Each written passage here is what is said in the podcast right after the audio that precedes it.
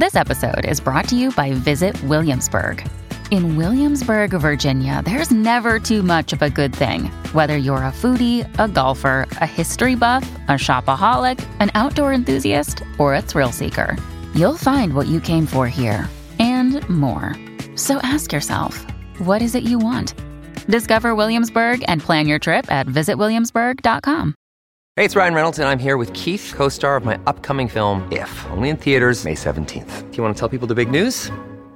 All right, I'll do it. Sign up now and you'll get unlimited for $15 a month in six months of Paramount Plus Essential Plan on us. Mintmobile.com slash switch. Upfront payment of $45 equivalent to $15 per month. Unlimited over 40 gigabytes per month. Face lower speeds. Videos at 480p. Active Mint customers by 531.24 get six months of Paramount Plus Essential Plan. Auto renews after six months. Offer ends May 31st, 2024. Separate Paramount Plus registration required. Terms and conditions apply if rated PG. When you need mealtime inspiration, it's worth shopping Kroger, where you'll find over 30,000 mouthwatering choices that excite your inner foodie. And no matter what tasty choice you make, you'll enjoy our everyday low prices, plus extra ways to save, like digital coupons worth over $600 each week. You can also save up to $1 off per gallon at the pump with fuel points. More savings and more inspiring flavors make shopping Kroger worth it every time. Kroger, fresh for everyone. Fuel restrictions apply. Welcome to the New Books Network.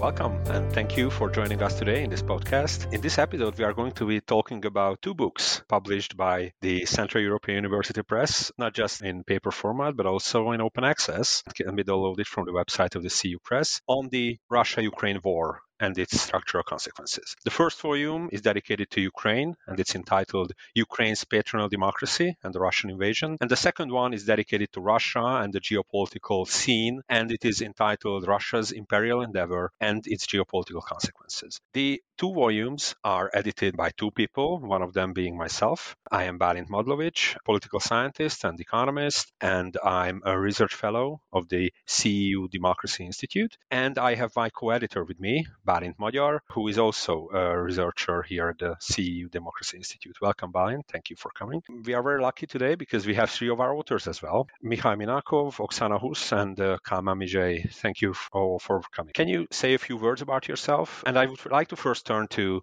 Oksana and Mikhail because they represent one of the key traits of these two volumes, namely that we try to involve many Ukrainian authors. So the two books together have over 30 contributors and from various countries, but the majority of them are Ukrainians. And some of them still working in Ukraine, others working in other countries, but all of them having a deep understanding of their own country and very authentic understanding of the problems that the country faces that it has faced in the last three decades actually and they have some answers as to how this could be solved and uh, what should be done especially after the war and how the war changes the the, lands, the Ukrainian landscape and political economic system. So in this light, Oksana, can you please tell us a few words about yourself and your research?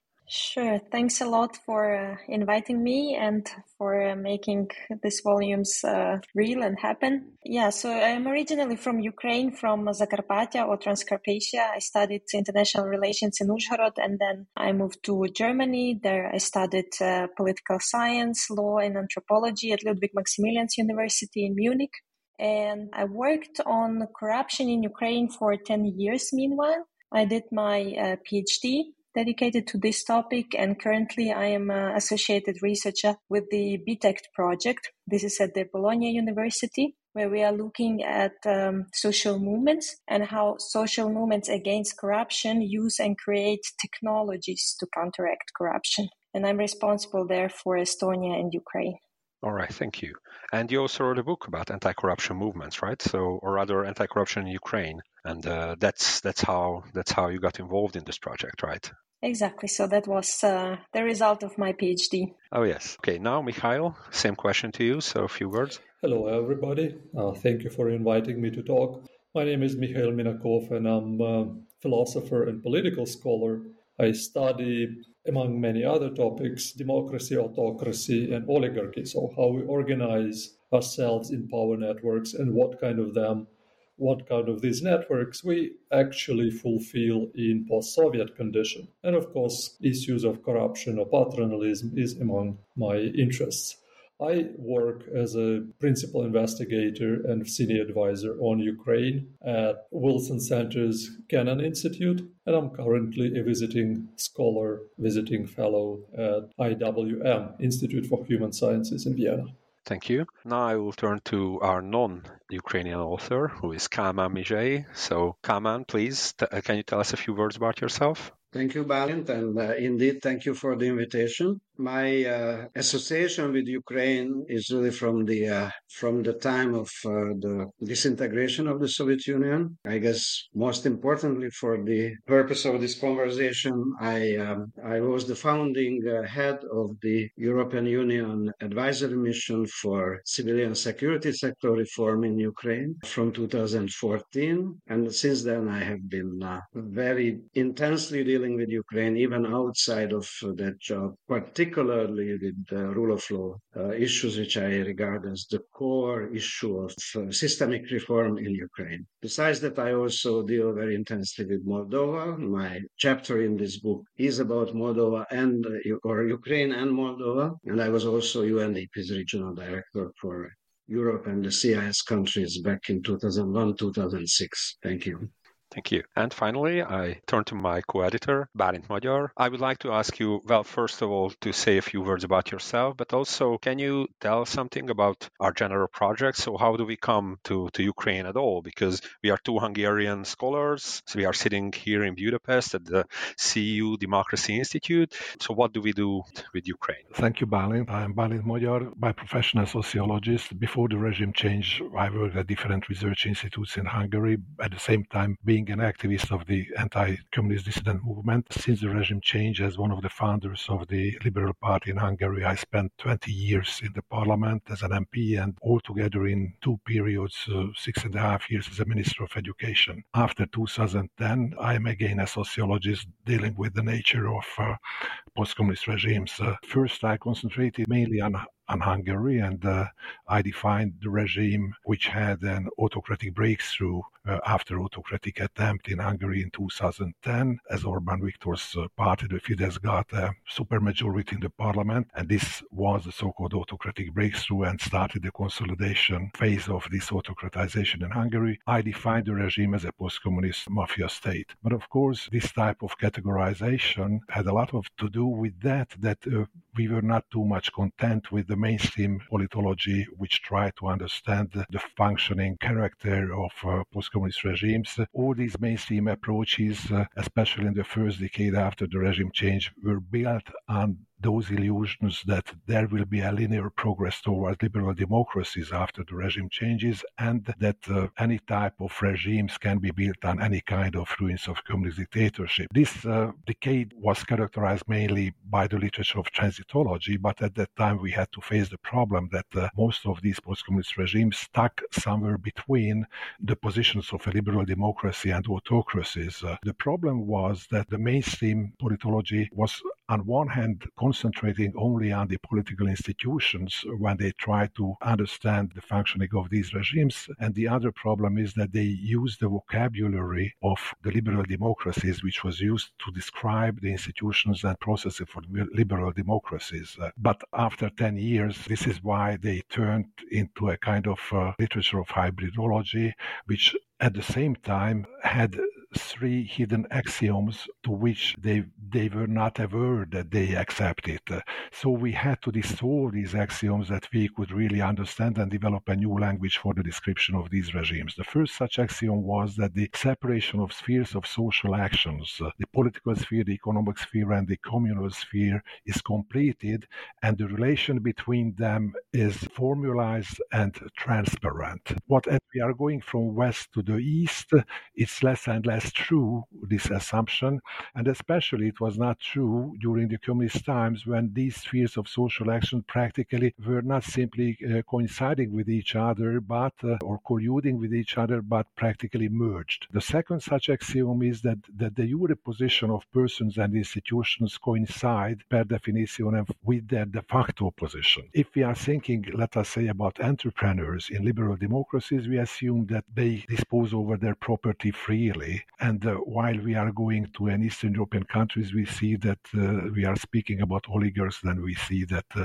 of course, it's separated, and some of the oligarchs are just uh, stooges or frontmen of other persons in politics or other other oligarchs. So the de jure position of persons as institutions in these regimes do not coincide necessarily with their de facto positions. And the third such assumption, what we had to abandon, that the state is an actor pursuing common good per definitionem, and either public policy mistakes or corruption cases are not system constituting elements, but simple deviances of these regimes. And if we just dissolve these uh, axioms, then we had to get rid of that type of approach for post-communist regimes, which should position these regimes on an axis between democracies and autocracies, democracies and dictatorships, and to somehow double those categories of democracies, autocracies, and dictatorships. And such a way, we got to the conclusion that the main defining element of these regimes can be informality and a special form of informality, informality which is a hierarchical form, so patron-client relations. What these patron-client relations mean in these societies, namely that the decision making is taken out from formal institutions into informal one. The regulations bringing laws and decrees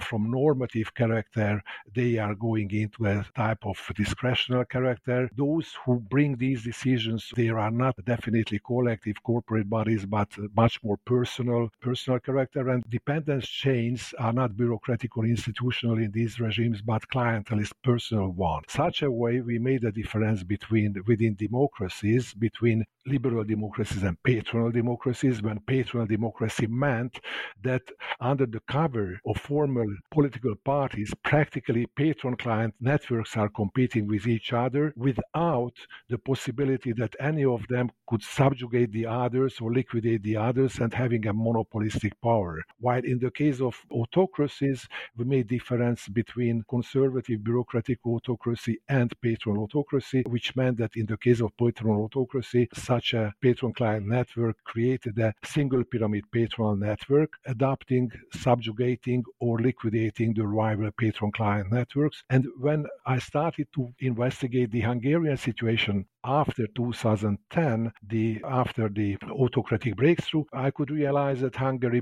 became a kind of patron autocracy, a mafia state. When I'm speaking about a mafia state, it means that it practically clan state and neo-patrimonial state, a predatory state and a criminal state. And if these four characteristics are, are characteristic for a regime, then I could call them, in the case of post-communist regimes, post-communist mafia states. But we should add at this point that uh, when we're speaking about Ukraine, and let's speak about Ukraine, we do not describe it as a mafia state, which we that that is a term that we use for Russia and for countries that have a patronal autocracy. So we have this differentiation between patronal democracy and patronal autocracy. In the latter, there is a single pyramid network without pluralism, and there this kind of mafia state can develop. In a case of a patronal democracy, there is pluralism, there are numerous networks, and none of them have such control over the whole state that it could be described as a that it could be described as a mafia state. So speaking about Ukraine, can you tell us what we what we call regime cycles? So basically we have this idea that although in the mainstream, when the regime changes happened, there was this assumption that these countries would go towards liberal democracy. We actually see in the case of Ukraine that it never became a liberal democracy, but it became a patronal democracy, and it and it uh, shows some interesting dynamics. So, can you tell us about that, about regime cycles? The inherent characteristic of patronal democracy is that any of these patron client networks has executive power, then they try to expand their power towards and they start to move towards uh, patron autocracies. There are two main institutional constraints which hampers such a move from a patron democracy towards a, into a patron autocracy. One is the proportionate election system, which which makes it very impossible that a single political force could gain supermajority in the parliament in such a way alone changing the constitution, uh, changing all the laws, uh, uh, or even appoint all the heads of the institutions which should serve as the institutions of checks and balances in a democracy. And the other such constraint is the divided executive power, which is characterized by a directly elected president and government elected or appointed by the parliament. These two institutional constraints make it practically impossible that patronal democracy could evolve into a patronal autocracy.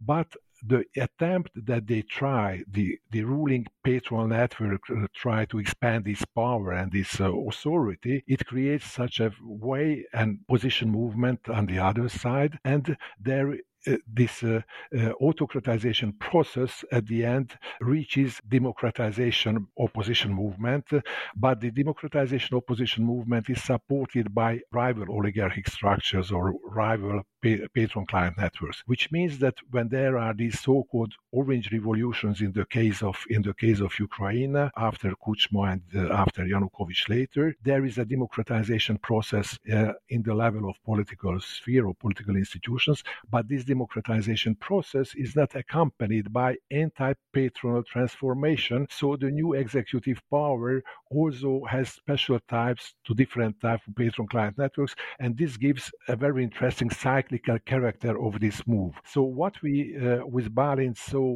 when we investigated post-communist regimes, that this cyclical character within the patron democracies hampered a development of these countries towards liberal democracies, but at the same time hampered the development towards towards uh, patron autocracies. So, this theoretical framework of patronalism, of patronal democracy, patronal autocracy, and regime cycles, this is pretty much what lays the foundations for this book. And this is beyond the fact that we try to involve several Ukrainian authors. The other thing that uh, I, I, should say makes these two volumes unique is that we try to adhere to a strict, strict conceptual coherence. And we will try, we try to, well, the authors will tell us that we try to, well, we ask them to to use this framework and to stay within this framework and try to apply it and use especially the ideas of patronalism and the idea uh, or the framework of uh, patronal democracy to the case to the case of Ukraine and analyze how the war might change this situation. So how these regime cycles are affected by the war and how and is it possible that after the war, Ukraine might break out of these cycles, this cyclical movement, and maybe move toward another kind of regime, preferably liberal democracy. Here is where I turn to our authors. First, I would like to ask Mikhail Minakov, who wrote in the, in the first volume on Ukraine's patronal democracy, and he wrote on Zelensky and wrote on the oligarchs and de-oligarchization. So my first question is this: How can we interpret Zelensky's pre-war governance, so before the war, in the context of patronal politics? Well, indeed, when we use the methodological or conceptual approach with the use of uh, the terms like patronalism, patronal democracy, autocracy, we describe Ukraine as this republic based on patronal democracy or republic of clans if you wish. Since the end of 90s when the clans or adopted political families came together they may they lived through several cycles from basically 1993-94 first deep and very troublesome year period of political crisis that would lead to Orange Revolution and another from Orange another cycle from Orange Revolution to Euromaidan. And after Euromaidan, the new cycle started, which ends pretty soon, so just in five years after the rule of uh, President Poroshenko, with unusual or unpredictable event of appearing Zelensky. Zelensky is a figure uh, that comes into power by fighting oligarchs, representing a group of young, strange, unusual politicians, activists who were not connected to uh, any clan. Even though there were many rumors, suspicions that uh, Zelensky comes from the clan or the Dnipropetrovsk clan of the Privat group, that was basically not true. Right now, when we discuss this issue, one of the owners of the Privat group is in the court giving statements to the court, and he's investigated or, or in the court because he is accused in corruption. And there, there is no problem with the Zelensky administration who is doing this. So, in would there be any connection? The suspect that was suspected four years ago.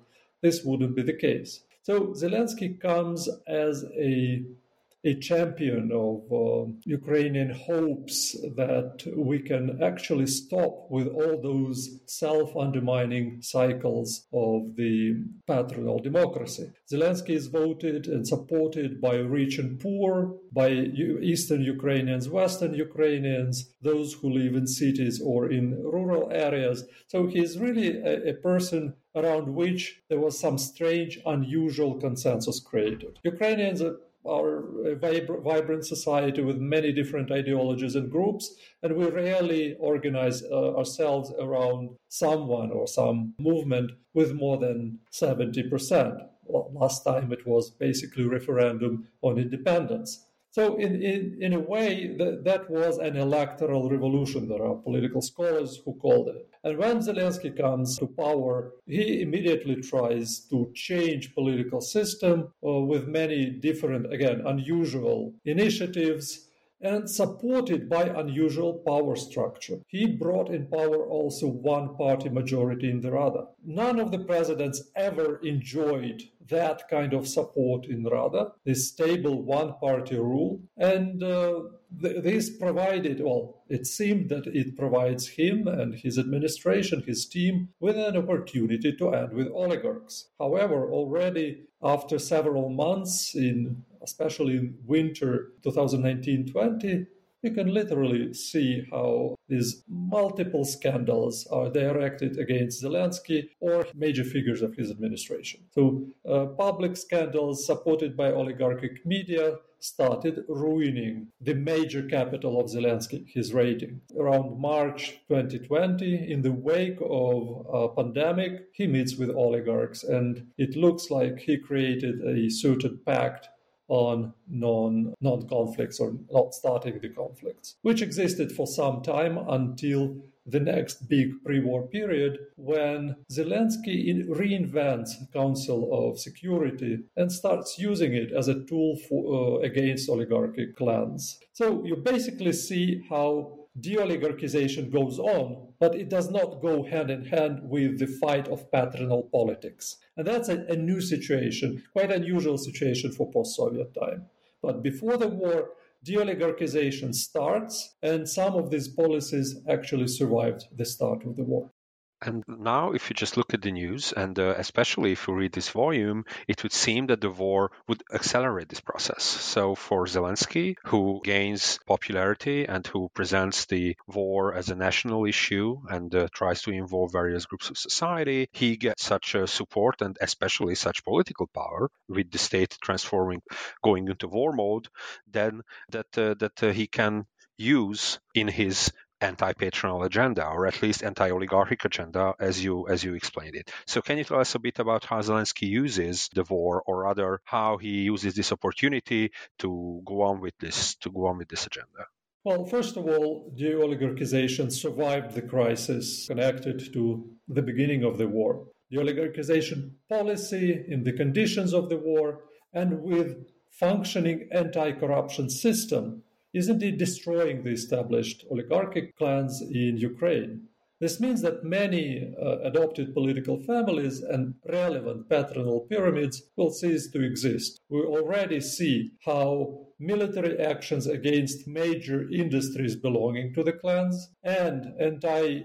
oligarchic policies together undermined presence measurable presence of oligarchs and their uh, members of the clans in, in the executive and in the parliament. But the question is will the destruction of this multi pyramidal oligarchy means the end of the patronal politics? Currently, one can see how uh, multi pyramidal patronal politics is nearing its bitter end in Ukraine, which means that the country's political development is at the moment of fatal choice between further construction of public politics based on the rule of law and basically what we call liberal democracy, or the transition towards a single pyramid patronal political system that was happening with Russia in early 2000s. So the ongoing war against Russia may be a decisive factor in making this choice. This pattern may be tempting for Zelensky's team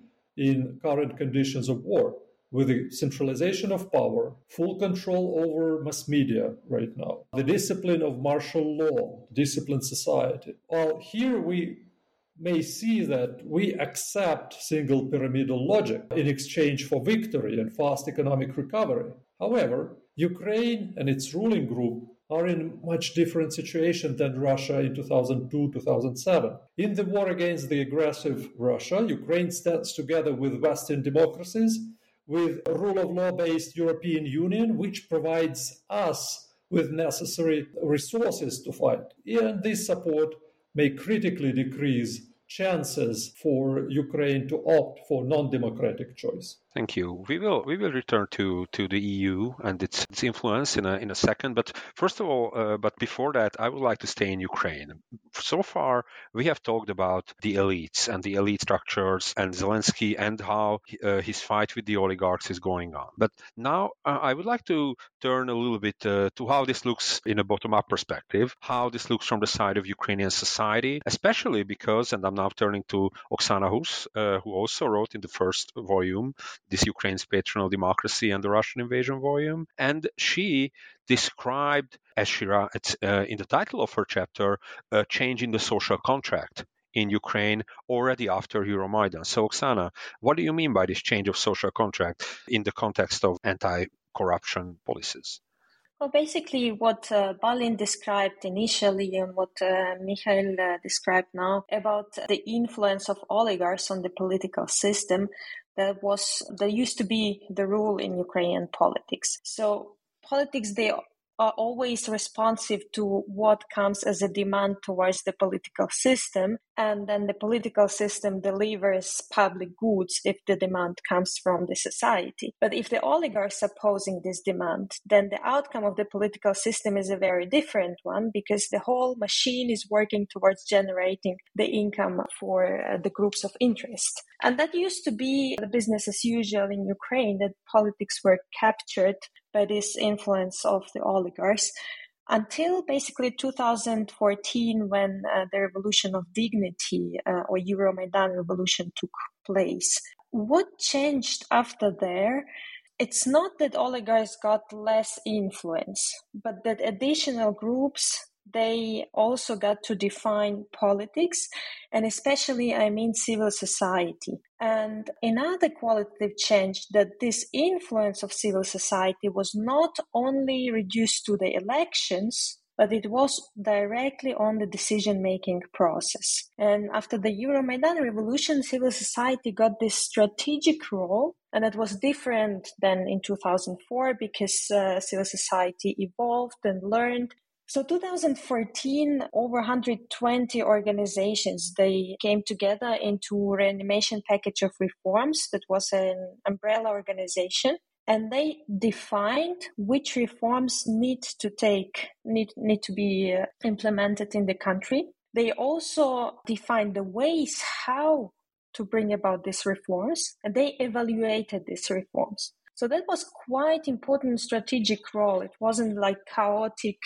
organizations uh, bringing here and there some ideas up, but they really had this mechanism and the way how to push for a qualitative change on the stage of decision making.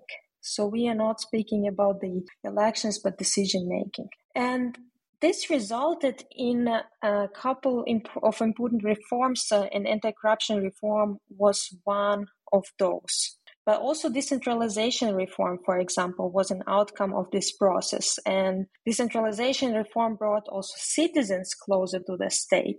So all in all, this change in the social contract means that the society gets the ownership of the state and they also learned how to exercise this influence towards the politics. And that might be very common in liberal democracies or something like, I don't know, so what, the question. But for the post Soviet country, just think about it like you have 70 years of pressure that citizens do not have to engage in politics. And if someone engages, then those are punished and then it affects education it affects political culture it affects everything and after 70 years of this regime you have a qualitatively new situation where society finally learned and actually took this initiative and senses the state ownership to shape and to pose the demand toward the political system and controlling also politics.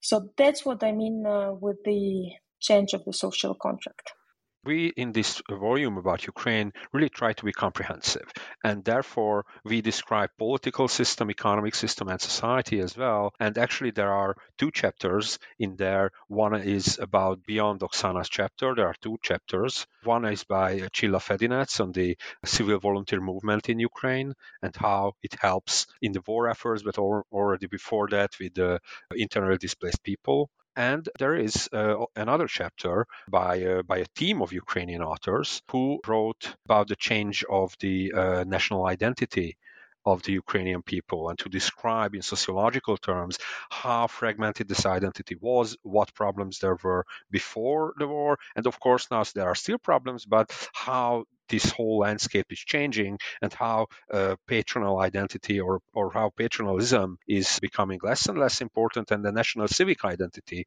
is being developed. But Oksana, you also write about some NGOs and some of the initiatives like uh, Prozorro and other initiatives from the side of society, which seem to be very effective and unique also after the after Euromaidan. You write about the, the mushrooming of various organizations and anti-corruption organizations from the side of civil society uh, in Ukraine. So can you tell us a few examples, perhaps the you know, most the most successful examples that uh, that uh, that are there uh, in Ukraine?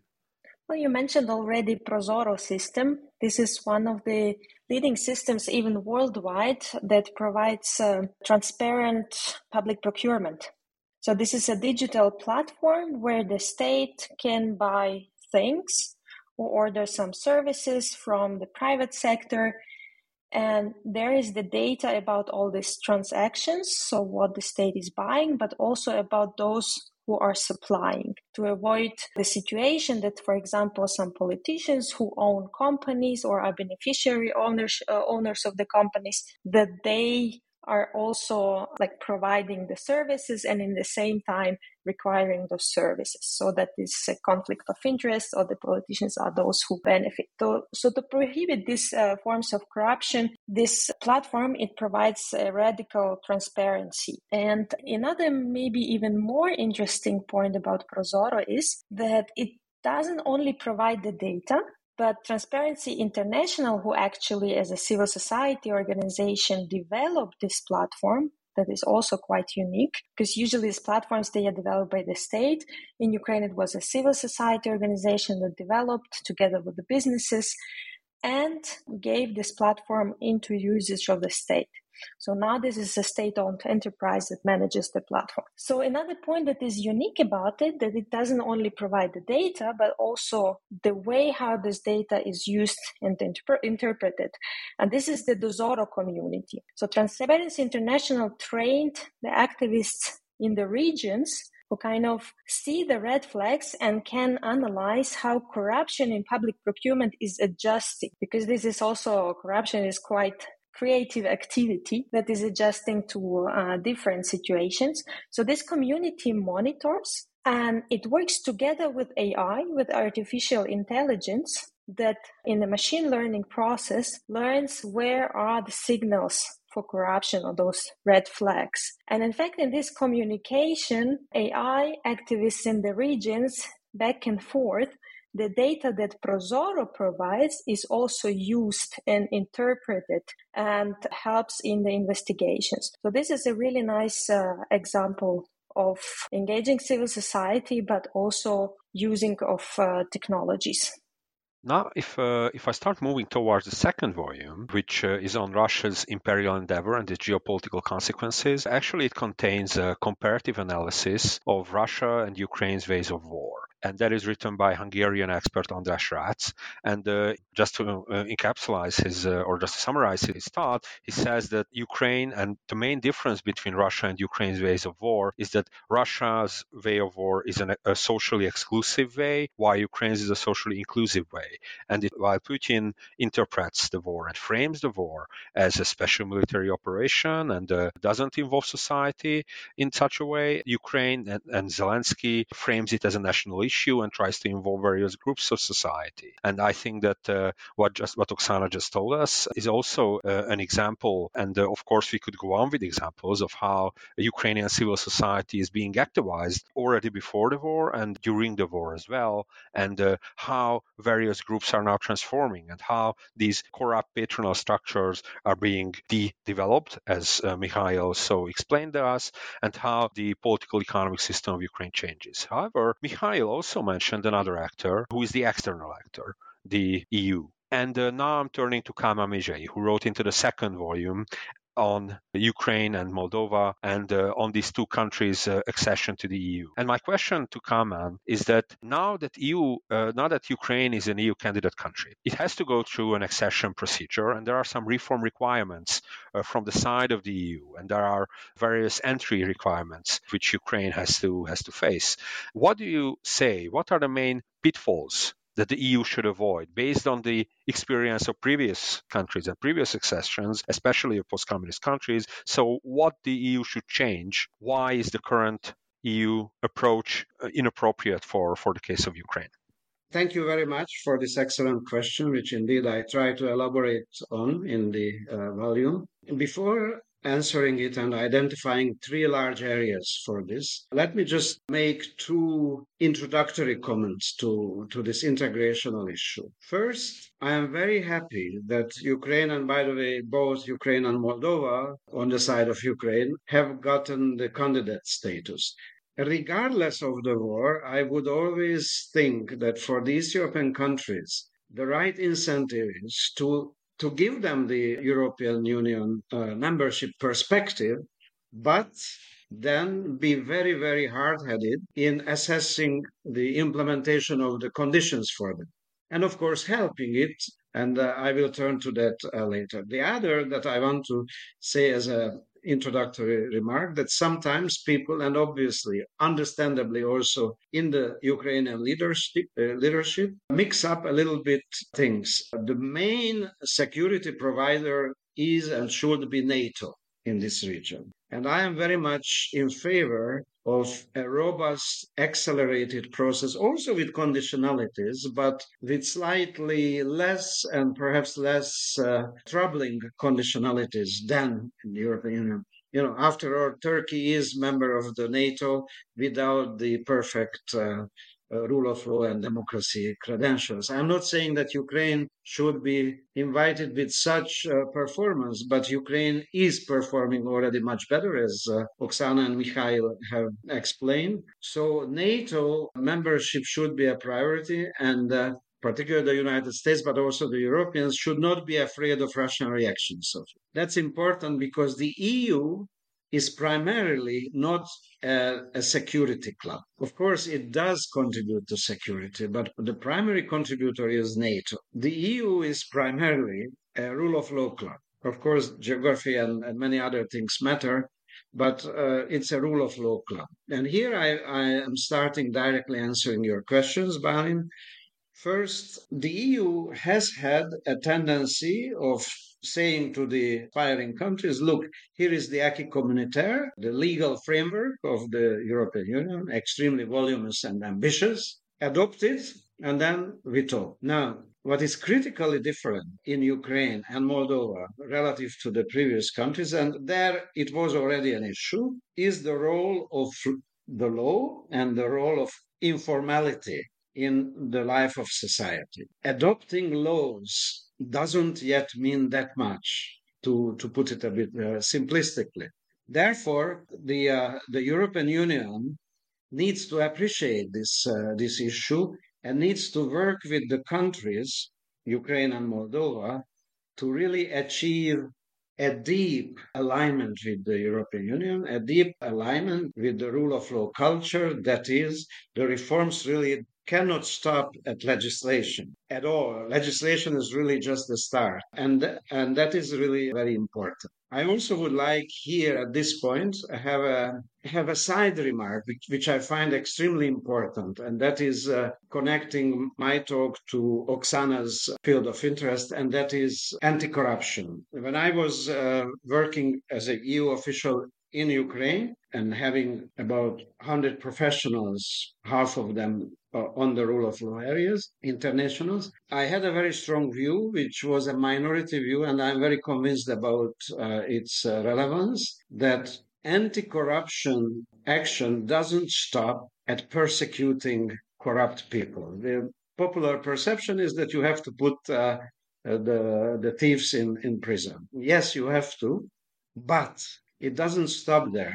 So it's extremely important to also work out positive incentives, of which I will mention two here for the sake of brevity.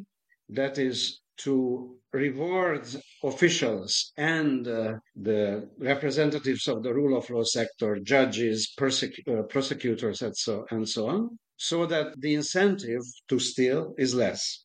These are countries where even like Ukraine, the justice sector works in a mafia way. So it's it's really important to um, to to address uh, this issue.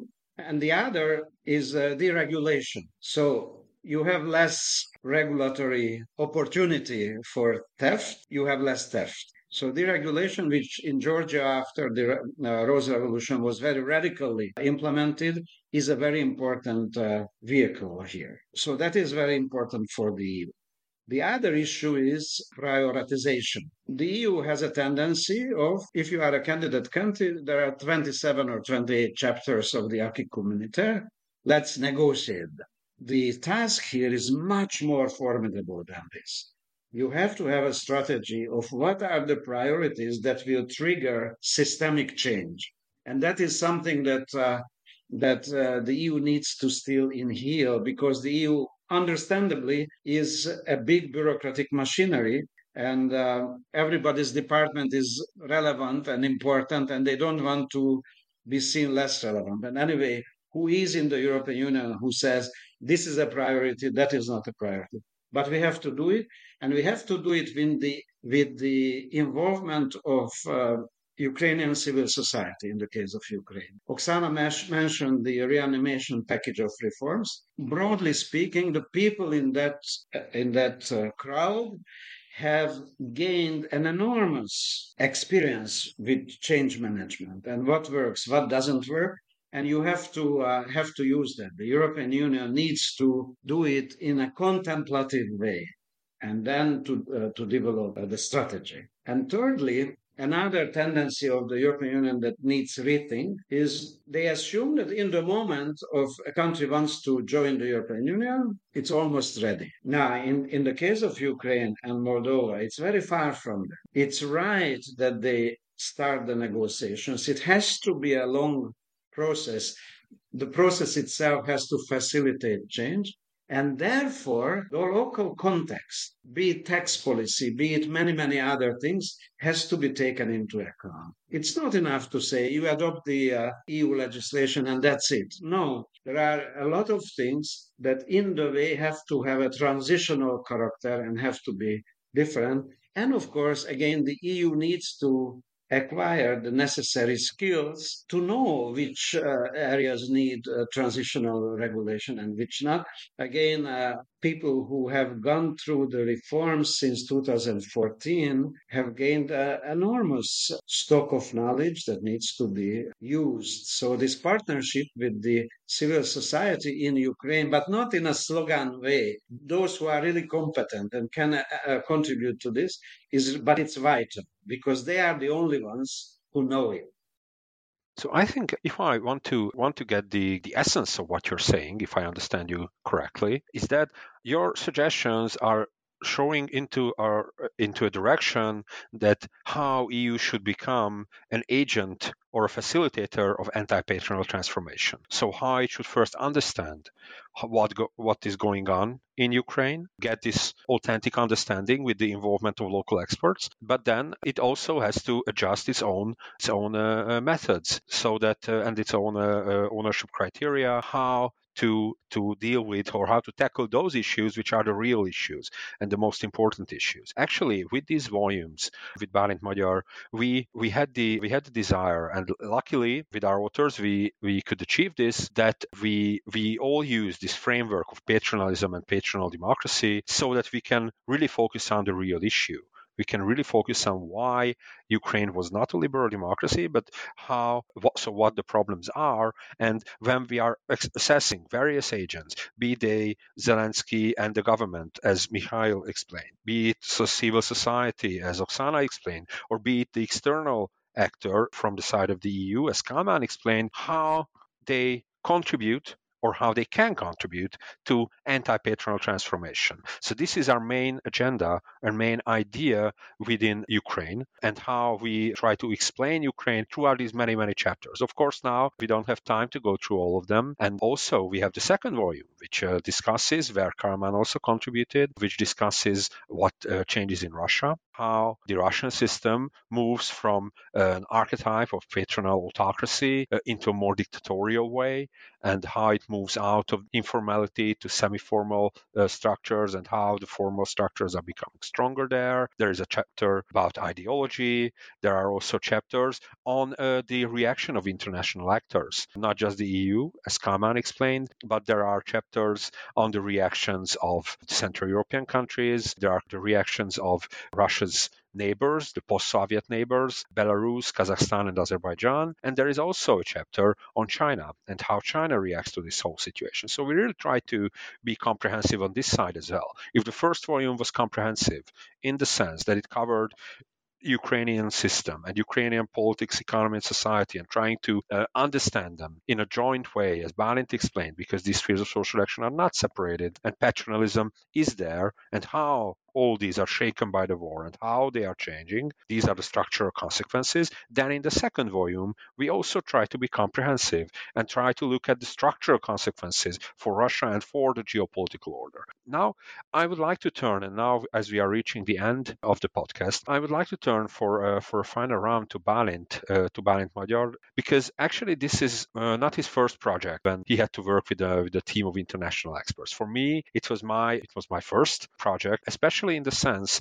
that we had a theoretical framework and we tried to apply it to various to the case of Ukraine and through various topics in the works of various contributors. But for Bálint, as he said, as he explained in the beginning, he first developed his idea of the mafia state for Hungary, and then he had to apply it for post communist countries or expand the model post-communist countries. And to that end, he organized a volume, which was also published by Central European University Press, and that is Sub- Stubborn Structures. So what I would like to ask from Bálint is, what is your experience? You always work. Now we also, as I said, work with mainly Ukrainian authors, or the major. There is a predominance of Ukrainian scholars with local knowledge. You also, when you wrote or uh, had uh, contributors from Eastern European countries and post-Soviet region. So, what is your experience? How do they engage with this framework? Do they accept this patronalism framework as much as our colleagues here do for Ukraine? And uh, how much? Uh, so, what I'm getting at is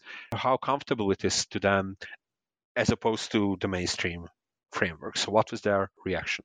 I am really grateful all of the authors for their contribution to these volumes. First, um, after 2010, I started to deal with the uh, Hungarian regime and the autocratization process, and I know that uh, for any kind of change in these regimes, uh, you need an authentic language. My first book uh, about the Hungarian post-communist mafia state was published in Hungarian and then in English, and later in Polish, Bulgarian, and Russian as well. And uh, my experience was that, in spite of the fact that it was written about Hungary, those who had some feedback about it uh, in these countries, they thought, okay, you wrote about Hungary, but the descriptive language what you used, on this language you can tell our story as well.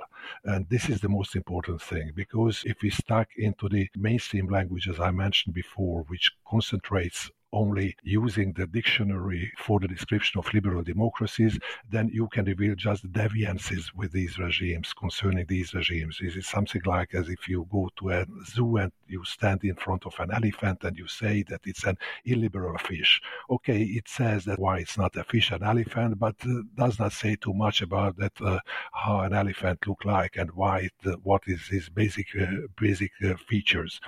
So then, when this language and model was for in the next volume of the stubborn structures for for other post-communist regimes, uh, then we could feel that uh, it is operable for other countries as well. And now I have to tell that uh, that this experience uh, was the same in the case of Ukraine, uh, and therefore these two volumes they not just cover different topics related to Ukraine, uh, but giving a comprehensive language organically ties together these different topics in these two in these two volumes.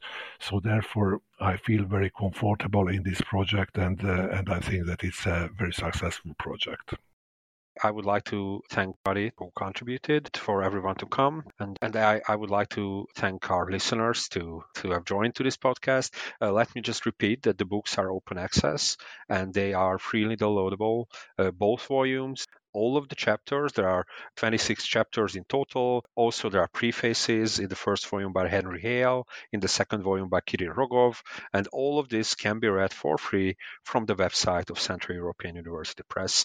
And uh, thank you uh, for listening to us, and thank you very much for your interest. Thank you, Kálmán, Oksana, Mikhail, and Bálint for coming and uh, for joining us today.